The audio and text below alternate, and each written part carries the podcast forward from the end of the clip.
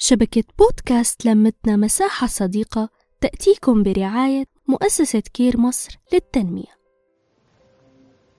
بودكاست لمتنا مساحة صديقة. معاكم أنا ليلى عبد الرحمن. مكرمية وشوية تفاصيل. مثل ما تعودنا دائما نحن بالتدريب مع السيدات. بيكون في إلنا حديث فيه شوية تفاصيل خاصة. فيه شوي عن الواقع شوي عن الألم. ومرات بنحكي عن أحلامنا اللي بنتمنى أنه نعيش فيها. كلام بيكون عن الجمال عن الجو عن الأولاد عن البيت. عن كل شي بيصير حوالينا. شاركتنا اليوم سيدة وهي عم تحكي إنها دائما كانت مشغولة ببيتها بشغلها بولادها بأهلها. شو بدها تعمل؟ وين بدها تروح؟ كيف بدها تعمل؟ وفجأة. كله وقف. كله اختلف. نقطعت الكهرباء. قطعت الاتصالات. ما ضل في تواصل. ما ضل في مواصلات. انتشر الخوف. وانتشر الموت. انتشرت الأخبار السيئة. وصرنا نخاف. نخاف من كل شي نخاف من الهدوء اللي قبل التفجير. ونخاف من التفجير. ونخاف من أي شي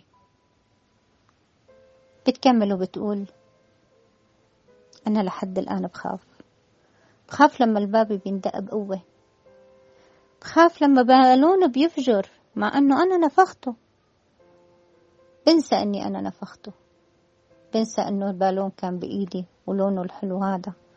كنت عم بلعب فيه. بنسى شعور الحرب كتير كتير صعب. وبقلوبنا من جوا.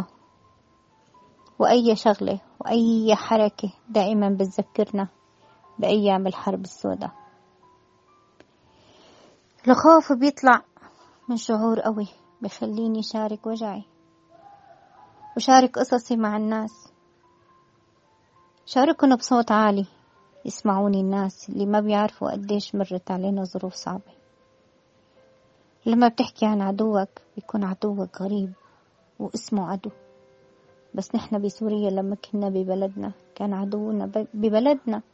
ما كنا عارفين مع مين ولا لمين ولا ليش ولا شلون. تجربة صعبة ما بقدر أوصفها. بس لما تجربة من تجارب تجارب الناس اللي مثلي بتلاقي فرصة بتلاقي حدا يوصل صوته للناس. ممكن التجربة هي تكون مؤلمة وتكون الناس عم تسمعها بشكل متضايقة منها. بس هي صارت معنا. نحن السوريين على أرض سوريا. من خلال تجربتي ببودكاست كانت هاي الفرصة. الفرصة الكبيرة. لأقدر أوصل شعور سوريين كتير. ناس كتير شعور أم فقدت ولادها ببلدها. شعور أخت خسرت أخواتها. خسرت بيتها خسرت شغلها. كان السفر الحل الوحيد لنحافظ على البقية. البقية من الأولاد البقية من العيلة. نسينا بيت أهلنا نسينا أخواتنا تركنا كل الدنيا ورانا. اللي بيقدر كان يقدر يطلع كانت الظروف تساعده واللي ما قدر يطلع لحد الآن بعده بعده بيعاني. صارت بلد الغربة بلدي وأهلي وعملت بيت جديد. وأهل من جديد ووطن من جديد. بتعامل مع الناس بحب وبصدق لأنه الوطن أمان والوطن دفى. وأنا لقيت بمصر الأمان والدفى بين إخواتي وعلى أرض النيل.